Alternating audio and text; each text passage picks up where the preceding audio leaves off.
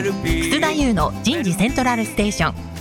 最新の人事情報プラットフォーム番組。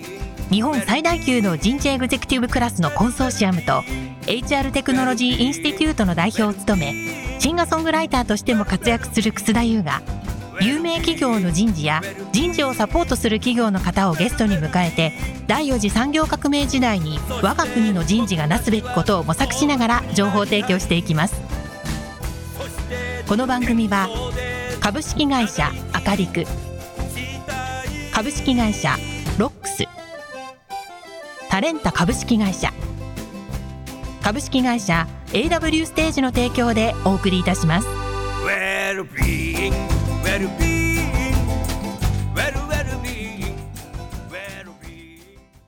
楠田優の人事セントラルステーション。最新の人事情報プラットフォーム番組、パーソナリティの楠田優です。皆さん、こんにちは。えー、今年の夏はね、もう毎日30度以上超えてましたけど、10月に入って、だいぶ涼しくなりましたね。皆さんいかがお過ごしでしょうか？もう、なんていうか、10月っていうとね、もう小学校、中学校、高校自体、運動会、体育祭があったなというふうに、そんなふうに思いますが、えー皆さんは運動会ではどんなね、ものに出ましたかね？ぜひ思い出していただければいいかなと思います。田村屋の健康ポイント。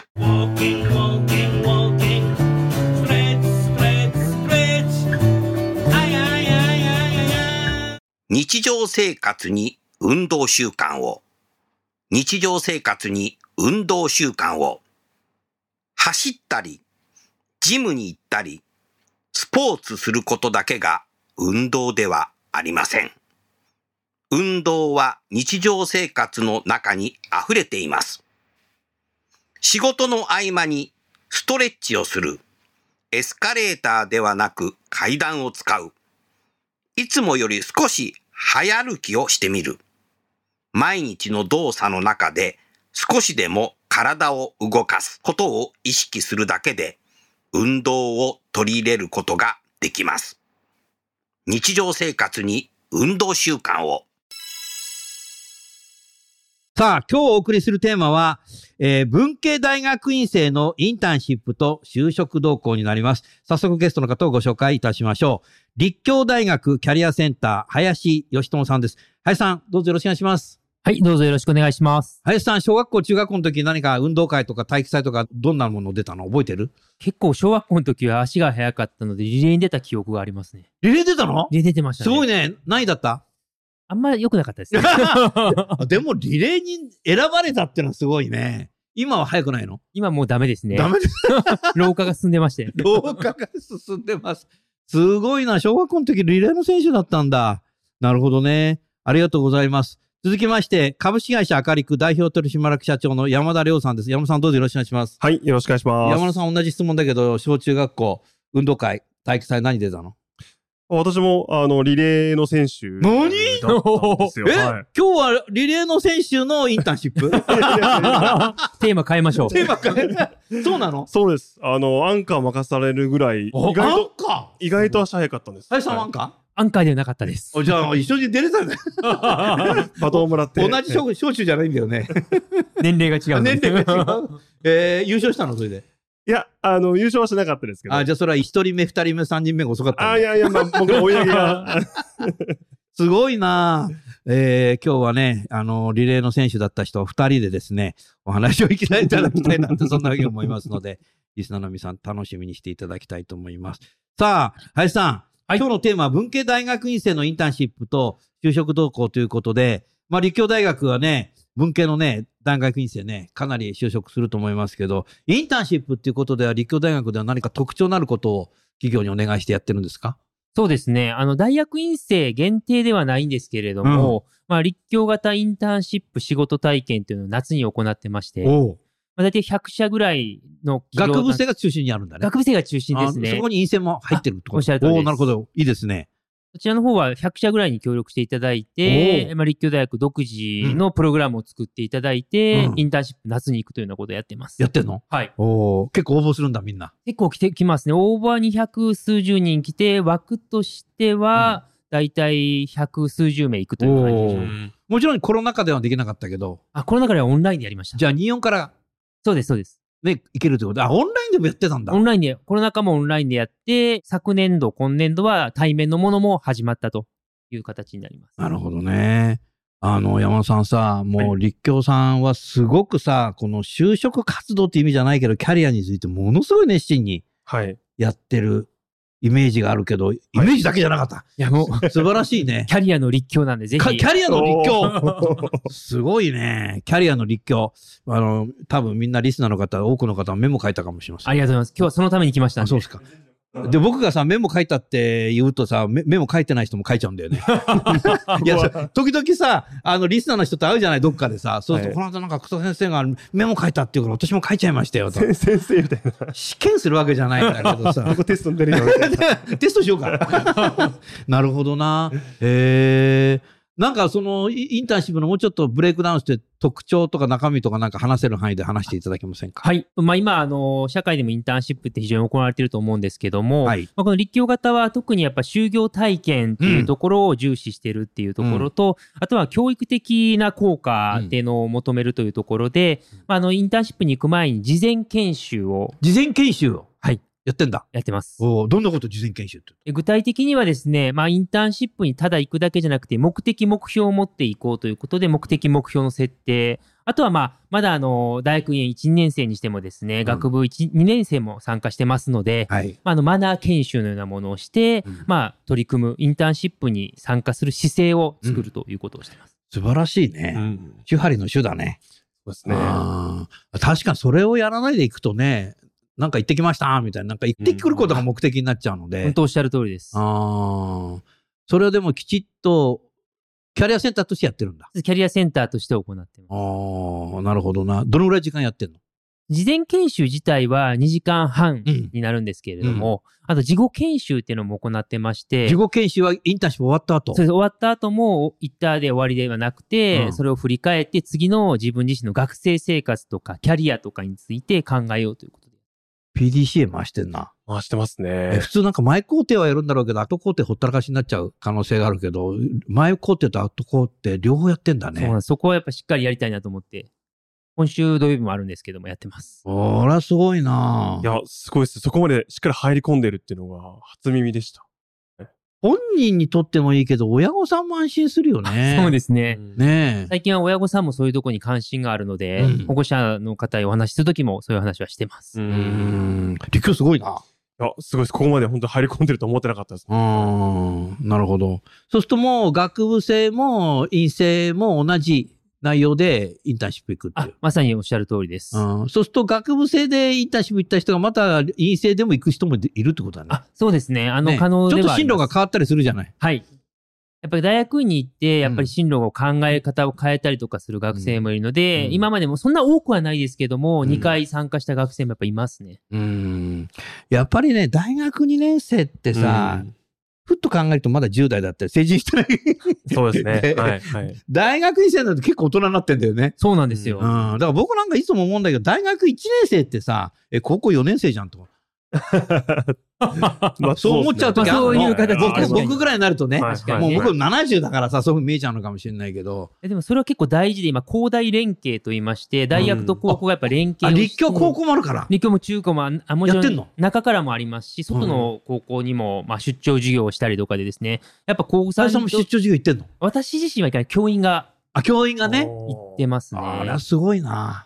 やっぱりこの接続の部分ですね、トランジションの部分でやっぱり高3大学1年生、まあ高4っていう話がありましたけども、やっぱ続けないと、うん。やっぱり損失もあるんじゃないかってことで今、各大学取り組んでますね。うん。丁寧だな。丁寧ですね。うん出張行って、えーどんな話されるんですか？これもあの、いろいろケースがあるんですけども、はい。うん。キャリアセンターで以前やったのは、うん。出張もそうですし、一旦あの YouTube で配信したんですけども、はい。まあ大学選びってもっと偏差値だけじゃない基準で考えた方がいいんじゃないかみたいなプログラムを配信して、これ400人ぐらい視聴してくださいました。みんな真剣だね。や結構みんな真剣に、あの、多分あの、進路指導の先生とかも聞いてくださったと思うんですけど、なるほど。うんうんうん。進路指導の先生が聞くと、学生に対してもその話もしてくれるあおっしゃる通りですねし、そうなると高校と大学がパイプラインができるね。あ、本当そうです。うん一気通過した考えを持って、あの、入学してくるね。今そこが非常に重要になってきてるかなと思います。うんそうすると2年生ぐらいからインターンシップやるときももう当たり前分かって来るし、そこで前工程のね、2時間ね、学習して、で、実際インターンシップ行ってくる。あまさにそうですね。入ってからじゃなくて、入る前から目的意識を持って大学に入っていただけると、先ほど言った立教型インターンシップもそうですし、様々なキャリア支援プログラムとの接続もしやすいので、すごくいいなというふうに。大雑把に言って、その前工程でマナーだとかそういうものを習って、実際インターンシップ行きました。戻ってきて、まあ少しね、自分のことを考えたりするときに、なんか想定外なことを気づいてきた人っているの？もう先ほどの話で言うと、まさに一旦そういう職業体験みたいなのをした中で、うんあ、やっぱり自分ってマーケティングの知識が不足してたなっていうことで、今まで就職を考えた学生が大学院で、うんやっぱマーケティングのゼミに入って学ぼうっていうような学生もいましたね。それすごいな。いいきっかけになりますもんね。本当そうなんですよ。うーん。もう、マーケティングっていう言葉がなんかかっこいいっていうイメージで何やるかわかんないんだけど、みたいな話とかさ。そうそうそう。自分の知識のなりがちですよね。そうです、そうです。カタカナかっこいいな、みたいな。うんうん。そうか。でも、それはだ、あれだね、林さん含めて、立教大学のキャリアセンターが長年、こう、考えるに考えてきて、かなりバージョンアップしてきてんじゃない？あ、もうおっしゃる通りで20年ぐらいもこのやってんのプログラムやってますので、10年。あれはい一日にしてはできないよ。いや、そうですね。逆に真似したくてもできないと思う結構だから、立教のキャリアセンターって組織でやってるよな。そうですね、もう仕組み化されているので、まあ、個人でというよりかは、もう組織として、うんまあ、大学全体として取り組んでるってところはあるかなと思います。なるほどな。そうなると、あの、今日のテーマの文系大学院生となるので、文系の大学院生の方が大学院行きながら、そのインターンシップ行ってくると、その就職しようとする企業選びの相談の内容も結構もっとフォーカスしてくるんじゃない？あそうですね。大学院生ってやっぱりあの、これ結構大学院って言ってもなかなか単純に大学院の中でも分解していくと、本学の場合は理系と文系があるんですけども、はい。まあ特に文系の方が多くなってます。はい。え学生数全体が、学部生が2万人いまして、2万人いるんだっけ？すげえな。学部生、全体、大学え、院生はみんな池袋にいるの？えっ、と、新座、埼玉の方の。埼玉の新座にいるよね。そうだよねもあ。るので、2つで2万人ぐらいのはいはい規模になりました。うん小規模と言わ言われてたんですけど、もう結構大きな規模になりました。本当だねもうすごいですね。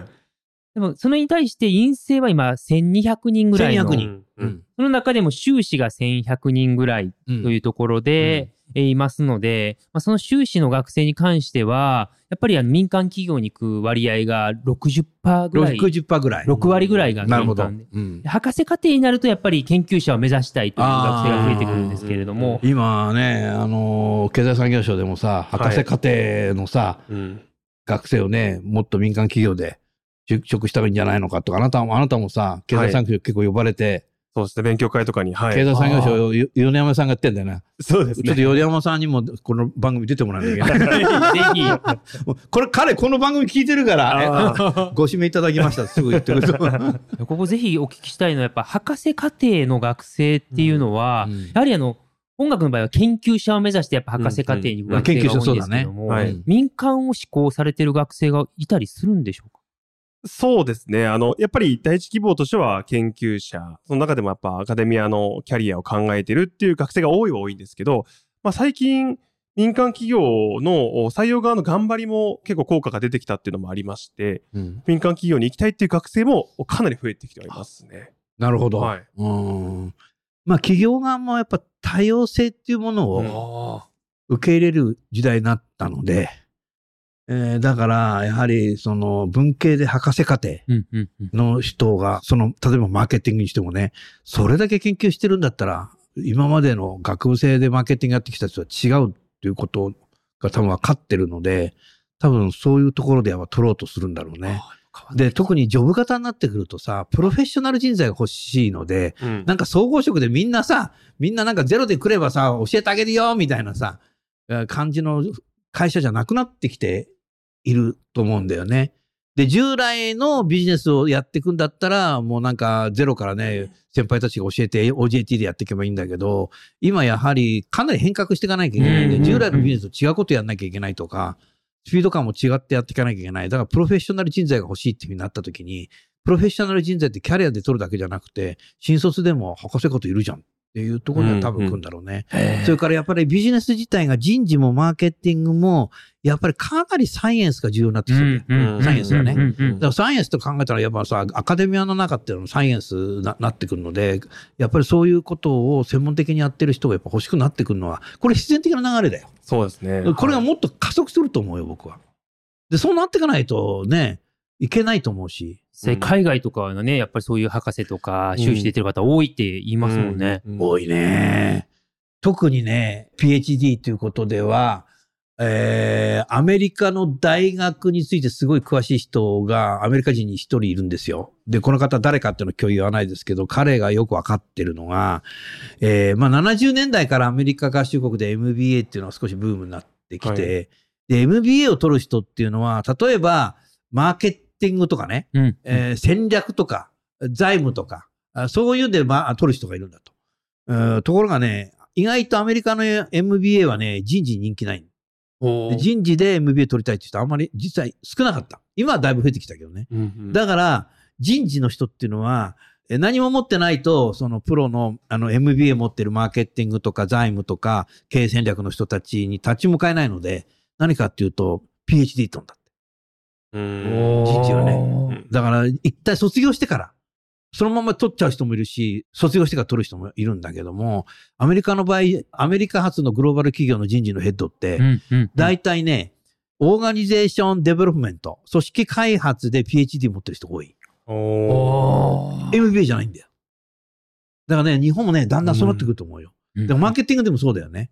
うん。うんだから、やっぱり文系の専門っていうものの研究っていうのも進んできてるので、研究っていうものも進んできたっていうのと、マーケティングの手法っていうのも確立されてきたのと、うんうんかなりサイエンス的になってきた、えーデジタルにもなってきてるっていうのがあるので、そういうものをやっぱり学んでる、知っている、アカデミアのことも知っているような人たちが欲しくなるっていうのは、これ必然的な流れだよい。や、間違いないです。いやー、それ、あの、これもう立教大学の宣伝みたいになっちゃうんですけども、4年前ですかね、立教大学に今ですね、経営学研究中科の中にリーダーシップ開発コースっていうのができておいいね。これあ、の、有名な中原先生、あ人材あ開発はいはいはいはい。が、まあ、あの、メインとなって作られた大学院なんですけど、ここは私たちは MBA ではないとうん。宣言して、うん。まずはリーダーシップを開発するうん。人事 HR 関連のための大学院だみたいなの言って、うん。結構毎年もうだから僕はアメリカでね、い聞いてきた話と全くや、全く一緒でしょ、うん今全く同じだと思そうなんですよ。だからね、これはね、誰か単純に一人の人が言ってるだけじゃなくてね、その流れはね、当たり前の時代にななってるよね。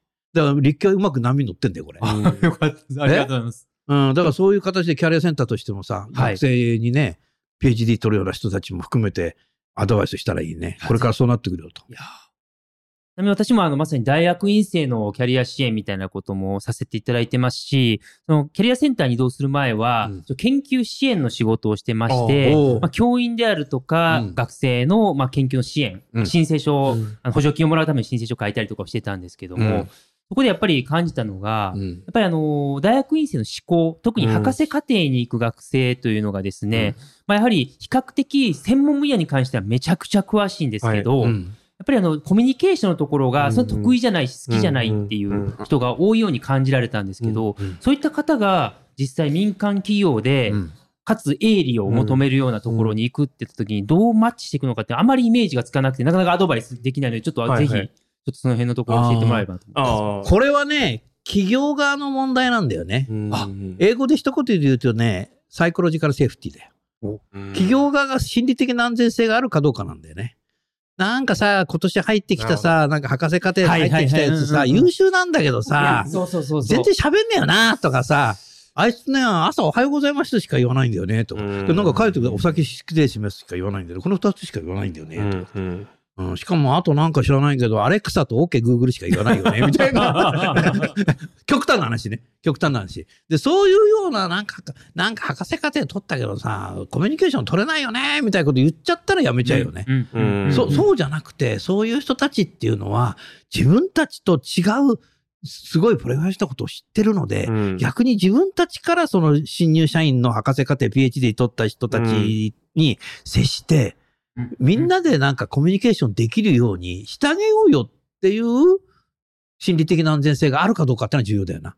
それがまさに組織開発になるんだよ。うんだから別物って見ちゃダメなんだよね。で、ダイバーシティ、インクルージョンってそういうことじゃない。いや、まさに。同質の人だけじゃダイバーシティにはならなくて、日本のダイバーシティって、1986年、87年から、いわゆるジェンダーダイバーシティしかやってないんだよね。男なのか女なのかって。でもそれもやっていくんだけども、価値観だとかさ、プロフェッショナルの違い、えーというものが、やっぱり議論できるようにしていくっていうことで、多分イノベーションっていうのが、新結合できてくるので、そういう人たちが入ってきたときに、なんかあんまり喋れない人だって喋れるようになると思うんだよね。例えばさ、僕ってさ、70年代に社会人になってるけど、はい。はいゲーム昔だな。そうですね。そうですね。そうですねしか言えないですね。だって大学入った時さ、あれだもん、70年安保の2年後だからね。72年に大学入ってるからね、僕は。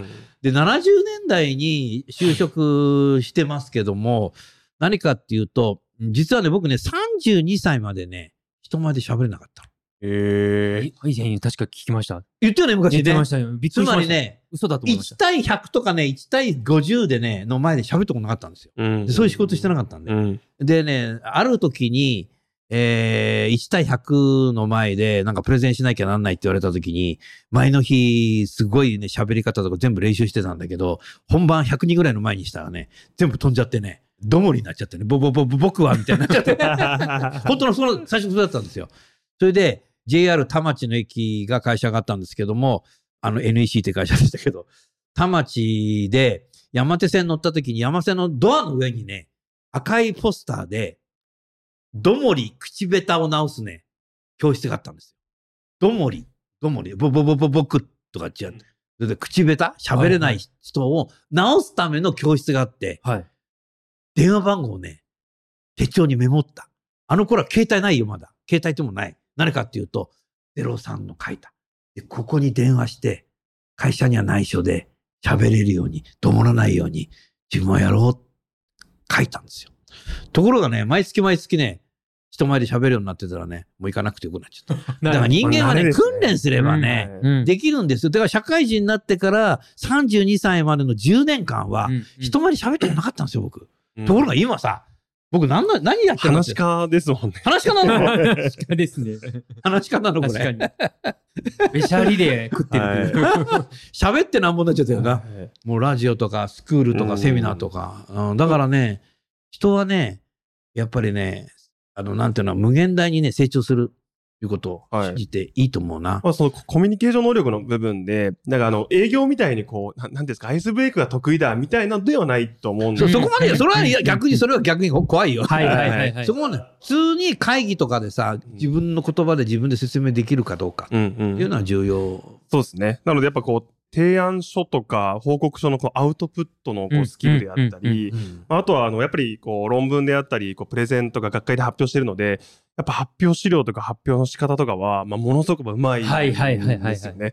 なので、そのテキストのコミュニケーションの部分であったり、あとは論理的コミュニケーション、論理的思考力みたいなところがやっぱ抜群に高いので、まあ、なんかそそういったところをこうコミュニケーション能力の一つとして捉えていただけると、全然、あのーまあ、言い方あれですけど、その、修士とか学部生と比べると、やっぱ圧倒的に馬力といいますか、はいはいはい。あのー実力が違うとは思うんで、まあ、そういうところがかなり高く評価いただけるかなと思いますね。はい。あとはね、林さんね、あの、いわゆる、う博士課程になると、それの専門の先生が入ってる学会で、自分の研究をさ、はい。学会で発表しなきゃならないじゃない。大体ね、学会って、金土にあって、土曜日の2日目の朝一番なんだよね。学生がやるのは。はいはい。そういうところでね、あの、パワポ使ってさ、自分の研究を説明できる。うん。そうすると、オーディエンスはみんな有名なさ、なんていうの？あの、教授？名誉教授だって教授、ねそういう人たちからさ、アドバイスとかコメントをいただいたりとかさ、うんこの研究の限界はここだねとかって言われたりしてさ、そうやっていくと思うんで、そういう緊張感っていうのをたくさんこなした方がいいよ。あらゆる学会でね。いや、めちゃくちゃ多分すごい批判的な思考の人たちばっかりなので、いろんな意見が出てくるのをちゃんと打ち返すっていう能力で、めちゃくちゃ大変ですもんね。最初はねもうねね最初はね、ムカついたりね、最初真っ赤になっちゃってね、喋れなくなんだよ、僕と一緒で。いやいや。だからやっぱそういうことを経験するのも大学院。うん。で、特に博士課程だと思うん。だよね。うん。うん。だから何かっていうと、陰性の時、修士の間に自分は博士課程に行くんだっていうんであれば、そこのゼミの先生が、自分のクラスの博士課程の人が、金土には、学会でね、博士課程の人たちが発表するときに、大学院の時でももう行った方がいいよ。はいはいはい。うん修士の時にね。うんで先輩たちを見るってことが重要だよね。うん早く早くや、そういうの見せてあげるうん。そうすればね、企業に入った後も、やっぱり論理的にね、話し方とかもちゃんとできると思いますよ。うん。だから本人の準備と、あとは企業側の受け入れだよな。うん、そう、こちらですね。うんで、やっぱりどうしてもね、日本企業は、博士課程の人はみたいなさ、うんうんうんなんかね、レッテル貼っちゃうんだよね。だからダイバーシティは考えてみたら、レッテル貼っちゃダメで。ステレオタイプで、今は、うんそうそう、ステレオタイプ。で、ダイバーシティ、エクイティが入ってきてるので、エクイティって何ですか？え公正ですよ。ダイバーシティインクルージョンじゃないんですよ、今。ダイバーシティエクイティインクルージョンなんですよ。うん、だからエクイティってのが入ってきたの公正にしなきゃいけない。うん。で差別しちゃいけないってことでしょ。うんうんまさにまさ大学院だからさ、とかって思うと、でも、エクイティじゃなくなっちゃうので。だから時代も、う先ほど言ったプロフェッショナルの人が欲しいし、うん。で、科学的アカデミックなことを勉強した人が欲しいし、うん。えかつ、企業側もダイバーシティ、エクイティ、インクルージョンであれば、博士課程の文系の人にも入れて、喋れないよね、い3年、5年経ったら何が何でも喋るよね、みたいな。うんうん福田さんみた人もいたよね、みたいな。なるんじゃないかなって、そんなふうに。いや、説得力すごい。すごい説得力ありますね。本当、はいぜひだからさ、今後、キャリアセンターで大学院とか博士課程の人にはそれを言った方がいい。ぜひ。うんうん、だからやっぱりその教授の人たちにもさ、なるべく早くね、えー学部生も含めてさ、えーそういう方向に行きたいんであれば、学会に連れてくって絶対重要ですよ。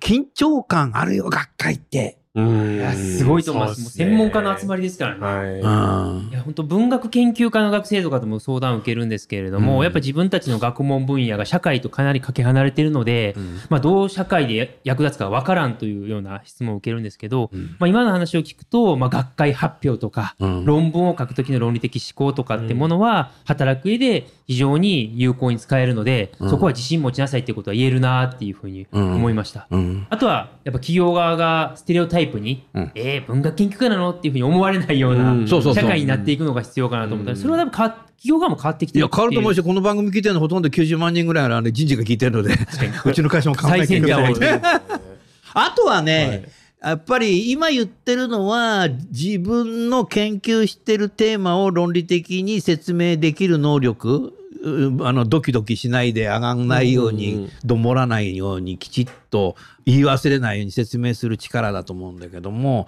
それと企業側もそういう人が入ってきたときにきちっと話を聞いてあげようよ、それで一緒に仲良くなって喋れるようにしてあげようよっていう、育ててあげようよっていう、この二つだったけど、もう一つあるんですよね。もう一つは何かっていうと質問力。うん。で、質問力はね、私自身どうやったかっていうと、50代の10年間、大学の学会にね、たくさん入った。あ、そうなんですか。うん経営行動科学学会、えー労務学会、キャリアデザイン学会、えー組織学会、はいはい。うんもう忘れた、他にも入った。はいはいで、えー難しい学会はね、教授二人の推薦状がないとね入れなかったらしいんだけど、推薦状なんかみんな書いてくれてさ。で、入った。だからね、金土はもう毎秋はね、もう、そういうところに行ってた。それで何かっていうと、教授が研究発表してる時とか、うん。大学の博士課程の人が、あの、発表してる時に、必ず自分手挙げてね、質問ってやって。素晴らしいです。で、その質問のやり方は、大学の博士課程の人が研究論文を発表してる、報告してるときに、有名な教授とか、うんうんうん。名誉教授が質問するじゃない。おーこういう切り口で、こういう右上の方から質問するんだとか、俺も右上からやろうみたいな。いや、面白いです。勉強になりますね。めちゃくちゃいその質問をね、メモってた、俺。これをね、隣の教室してやろうみたいな。いやー質問で、だから何かっていうと、このラジオでも質問してるじゃない。いや、本当にい質問力ってそれなんだよいや、な。いつも引き出されますからね。うんうん、だからそれはね、俺大学で学んだんだよ。おーあとはね、僕はね、あの、東京大学で HRM 研究会ってあったのね。はいはいはい。で、東京大学で車検の先生で佐藤博樹って教授がいたんだけど、彼は、えっ、と、今年3月にもう体感しましたけど、彼たまたまね、僕の中学1個の上の先輩だったんですよ。で、彼は厚生労働省の有識者でもあったんだけど、佐藤先生が HRM 研究会っていうのをやってて、2ヶ月に1回東大の中でやってたんですけど、私10年間、一人で事務局長やってたんですよ。一人で？あでも、あの、いろんな企業の人事の方が来ていろいろ報告するじゃない。はいはい。ね、そういう時に佐藤先生とか質問するんですよ、教授たちが。だから僕も 質問しなきゃいけないなって言うんだ。先生たちの質問をさ、みんなさ、キャッチアップしてさ、それで僕質問するようになった。で、もう一個やってたの。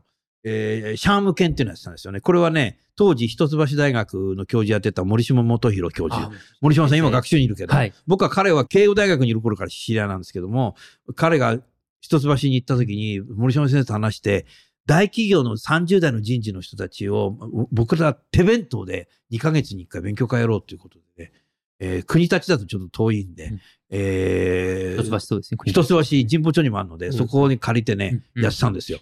で、やっぱ森島先生もやっぱ質問すごいので、だから佐藤先東大の佐藤先生と一橋の森島先生から質問力っていうのもなるほど。なるほど。で、2ヶ月に1回やってるから、最初偶数が東大で奇数が一橋だったんだけど、いつの間にかずれちゃってさ、偶数やるけ2日連チャンって東大に行ったら翌日一橋やった。いやーそんなことをね、一橋は7年やってたかな。だからそれをやってたんで、あの、ボランティアでね、研究会やってたんで、質問力ができるようになったんだ。だ結局さ、それがさ、60以降仕事になっちゃったんだよ。だからこれ10年やってるんだよね。いやーでも本当に研究者の方々って常に批判的に物事を見るってことされてますし、うんうん大学院生も論文を書くっていう意味では、今までなかったテーマに問いを立てるってことをし続けてるわけなので、うんやっぱチャット GPT で大事なのはやっぱ問いを立てる力、何のそうそう質問をするかっていうのが大事ってことを考えると、うんやっぱり大学院生のそういう批判的にものを見てうん。問いを立ててるってことをし続けてるっていうのは、うん。これからの社会で役に立つんじゃないかと聞いてて思ったので、ぜひそれは院生に伝えたいと思いました。あー。いやいや、ぜひ伝えてほしいです、ね。質問力ってやっぱ客観視なんですよね。で、最近ね、不思議なのは、え人事の中継を作ったんで、社長に報告する前に楠田先生見てよっていうのはすごく多くて、ええー、中継を。えっと、来週もある製薬メーカーの人事常務から呼ばれて、食事しながらやる。で、その前はある食品メーカーから呼ばれて、来週社長にあげなきゃいけないんで、楠田さんこれでいいって。ほとんど僕、ちゃぶ台貸ししてんだけど。またゼロからやり直さないといけないちゃぶ台置いてないんだけどね、今の時代。そうそうだ。いやいやいや、だから何かっていうとね、質問力ができてきてると、企業側からね、施策こういうんでいいのかなとか、これ3年間でやろうと思うんで、いや、でもこれやったらこういうことにならないとかね。うん。うんあーうんうんうん。壁打ち相手もういろんな企業の見てるから、だからそれが仕事になっちゃって、いや、でもそれみんなボランティアでやってんだけど。あ、ボランティアなんですか？ボランティアです。こんなボランティアですよ。うん。だからね、やっぱそういうことで、全く喋れない人でも喋れるようになるし、質問力っていうのも、うん実は大学でつけてきたんですよ、僕。大学の学びが生きてるんですね。そう。全然授業料払ってないけどね。ボランティア、ボランティア。いや、だからね、社会人大学院じゃないけど、社会人になった後に大学でね、いろんなさ、授業出てみたり、いろんなことやる学生と、あの、なんていうのかな、交流するんで、やっぱ重要だよね。結局、自分としてはそれが肉になってんだよね。うん。うん、そういうことなんじゃないかな。さあ、せっかくだからさ、山本さん、林さん何か質問ございますか？今日のテーマでね。文系大学院生というくくりですよね。そうですね。やっぱその、いろいろと学生から質問いただくことも多いのかなと思うので、ちょっと質問、どういう質問が多く来るのかっていうところをいくつかピックアップして聞きたいななんて思ってはいるんですけど、実際に先ほどお話し上がった自分の、まあ、専門と、ちょっとそのキャリアといいますか、民間でのその業務内容がかけ離れているなんていう話もあったとは思うんですけども、それ以外でなんか具体的にこういう質問が多いとかってありますかね？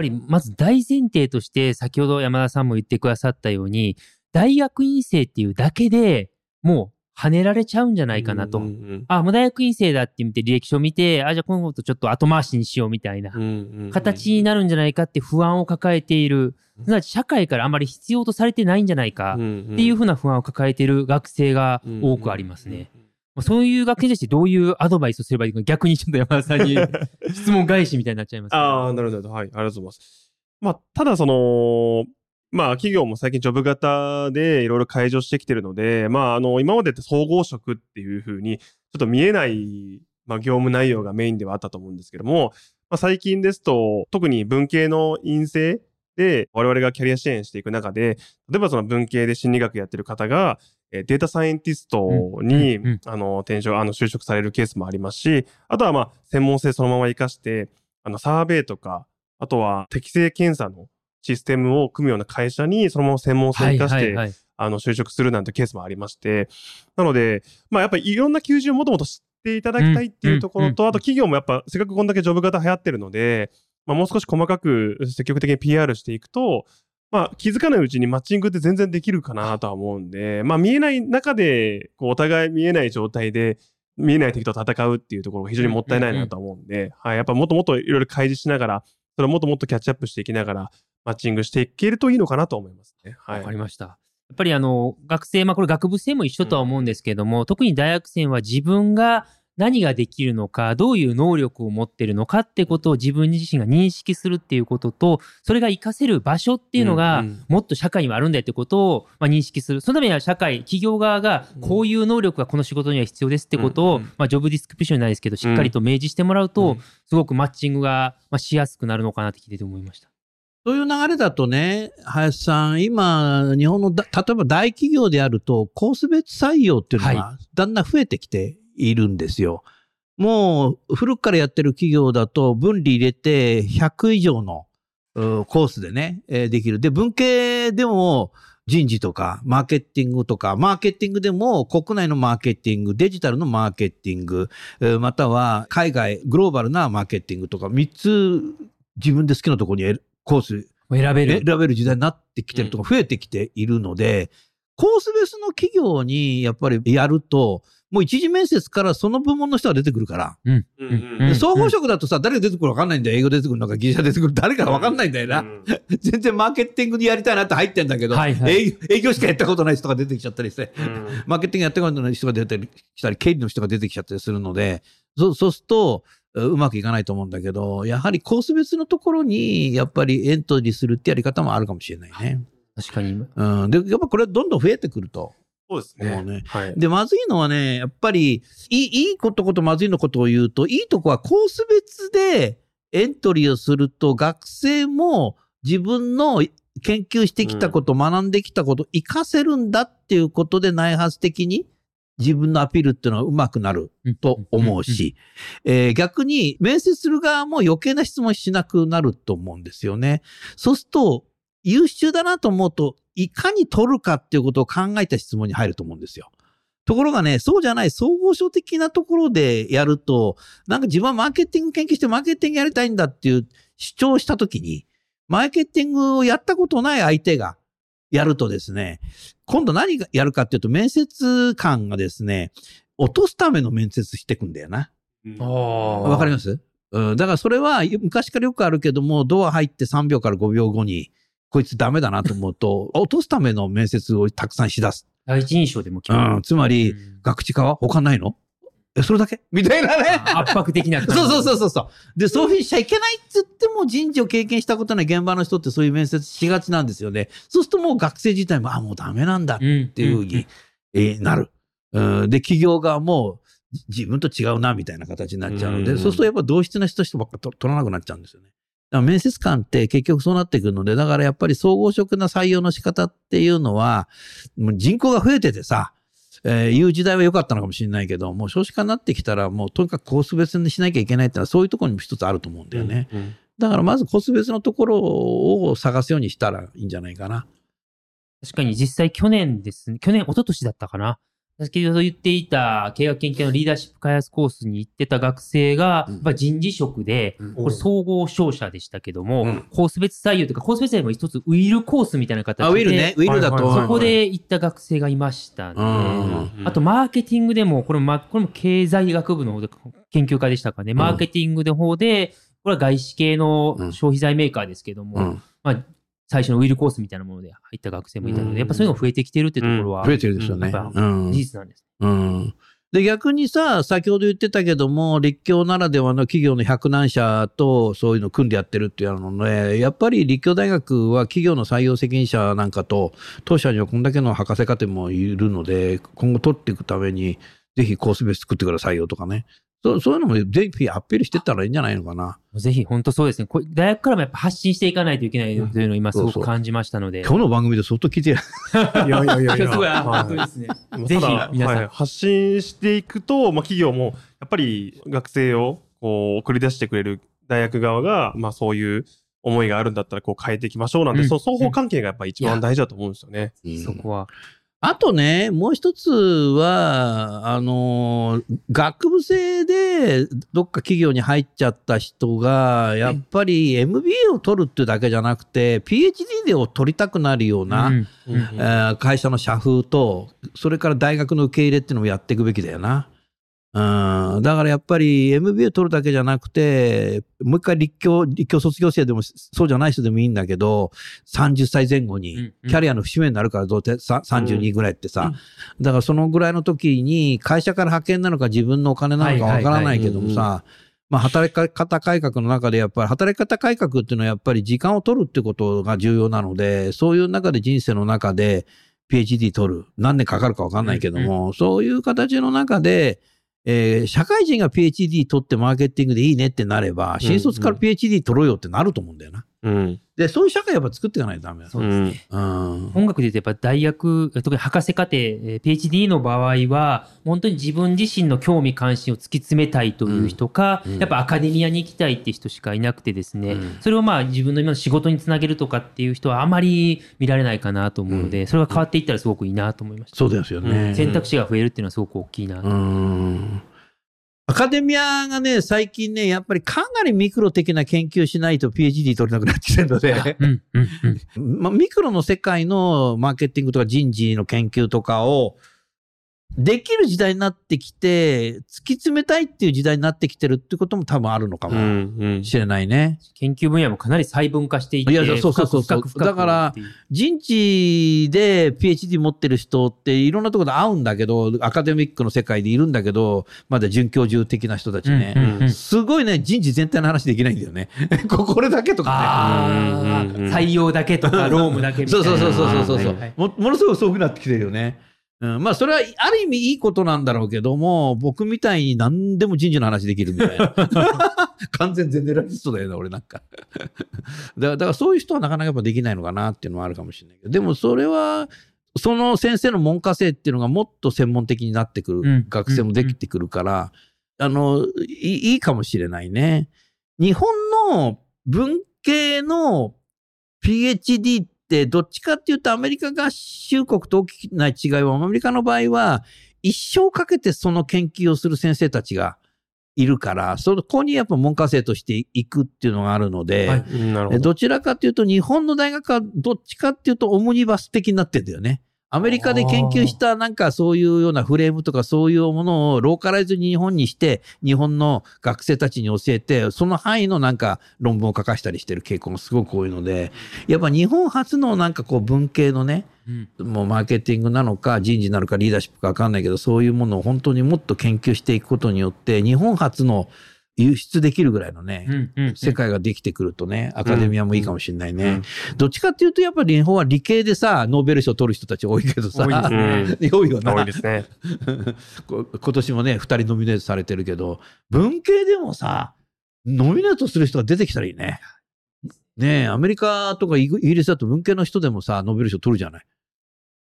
全然僕なんかノーベル賞取れないけど。ノーベル賞はた舐めてるぐらいだけど。さあ、それではどうもありがとうございました。それでは最後にですね、ご出演いただいた方に、リスナーの皆さんにメッセージを添えていただきたいと思いますが、その前に私の作品を聞きましょう。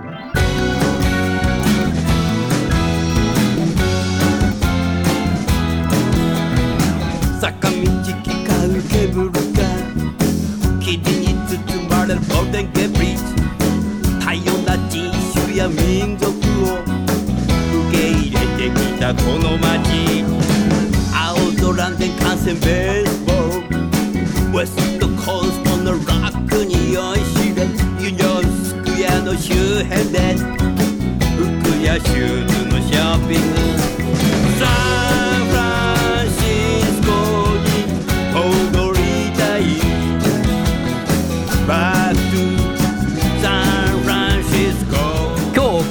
作品は2023年9月6日発売の私の最新アルバム「先の見えない時代に生きるからサンフランシスコに戻りたい」をお送りしています。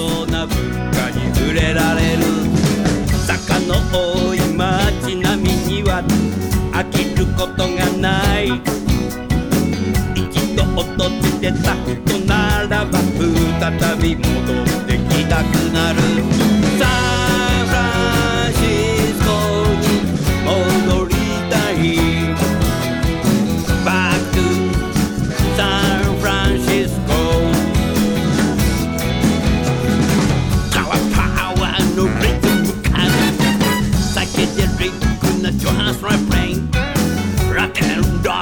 草分け。サンタナ坂道機かうケーブルカー生地に包まれるゴールデンゲブリス多様な人種や民族を。受け入れてきたこの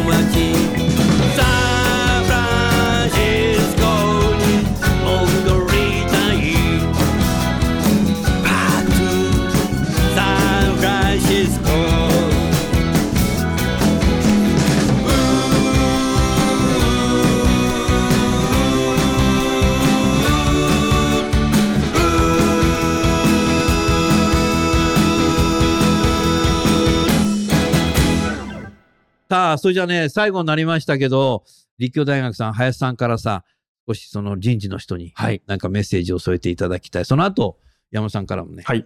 人事の方にメッセージを添えて終わりたいと思います。林さん、ではどうぞよろしくお願いします。はい。これメッセージというかですね、やっぱりあの、私はまさに大学院の学生の支援もやってますし、以前は外国人留学生の支援、また障害のある学生の支援、等々結構様々なあ学生の支援をしてきましたけれども、今日何回かできたダイバーシティ、イクイティインクルージョンですかね。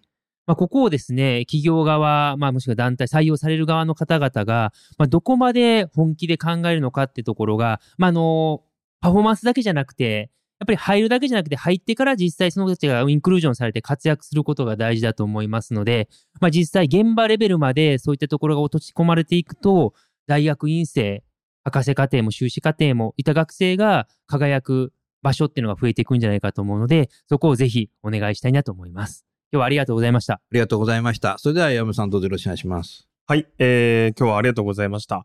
立教大学さんの取り組みで、インターンシップ前と後、まあ、しっかりフォローされてるっていうお話を今日聞きまして、すごく大学側も、このインターンシップという取り組みに、あの、非常に前のめりで取り組んでいただいてるんだなというところを、すごく、まあ、驚きと、あと、まあ、もともと企業さんと連携しながら、あの、まあ、いいマッチングっていうところもそうですし、まあ、一番の理想は、まあ、インターンシップを通じて、えー先ほどの事例もありましたけど、まあ、マーケティングもっと取り組まないといけないっていうので、まあ、院に進学するとか、まあ、インターンシップきっかけに、こう、学生のキャリアがより良くなってくると、もっともいいなと、もっともっといいなと思いますし、まあ、それを行うためには、あの、大学側と、まあ、学生側もそうですし、えー企業側側の、こう、三方が、えーしっかりと交わりながら、あの、いい方向に、まあ、舵を切っていけるのがベストだなと思いますんで、まあ、そういった取り組みを明るい側でも、し積極積極的にやっていきたいなというふうに改めて思いました。はい、以上です。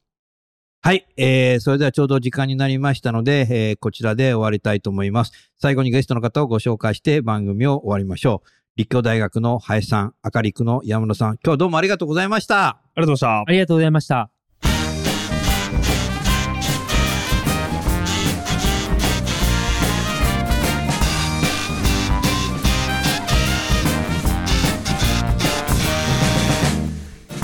の番組はいかがでしたか？楠田優の最新アルバム「先の見えない時代に生きる」の中から「インターンシップに行こう」とともにお別れです。この番組は理系学生の登録数利用率ナンバーワン大学院生修士博士理系学生ポスドクのための就活サイトアカリクを運用する株式会社アカリク前職での評価とコンプライアンスチェックでキャリア採用の失敗を未然に防ぐバックチェックを提供する株式会社ロックス。ワークハッピーな世の中を作るをミッションとし世界の HR テクノロジーを日本市場に展開するタレンタ株式会社。職場でできるストレッチと質の高いウォーキングを提供する健康経営サポート企業の株式会社 AW ステージの提供でお送りいたしました。それでは次回も初めてわかるさインターンシップに。行こう時間を見つけて僕のやりたい仕事が